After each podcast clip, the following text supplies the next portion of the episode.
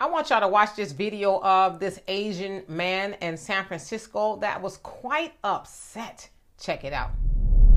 That's why I can stay here and yell all goddamn night about this stupid that no one gives a about our people because it's not cool enough to protect and defend Asian people. Literally. How the is targeting a race not a hate crime? Fucking stupid. And people don't do about it. They keep gaslighting us like it doesn't matter. Like it's a crime of opportunity. When the opportunity is another race, how's that not hate?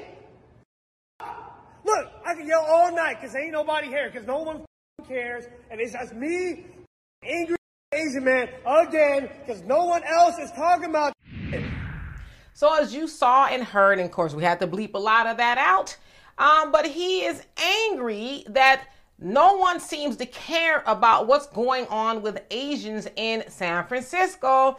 Then he also lamented about how they need protection and all of that. And I'm like, but where have you been in the last couple of years? Because y'all got the S937, also known as the COVID-19 Hate Crime Act, also known as the Anti-Asian Hate Crime Bill, which specifically speaks to your community. So when you say nobody cares and nobody is trying to protect you, what exactly are you talking about? And let's keep it a buck.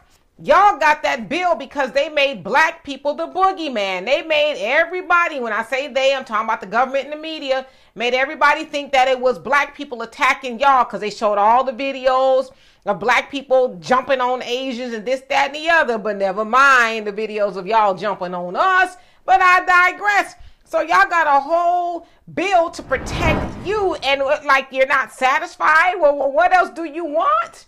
What else do you want that you don't already have? If you even say anything derogatory toward your community, then, you know, that person is probably going to face a hate crime. But black people, on the other hand, we got to have a whole lot of stuff happen to us before they even think about charging somebody with a hate crime. So I don't get your anger there.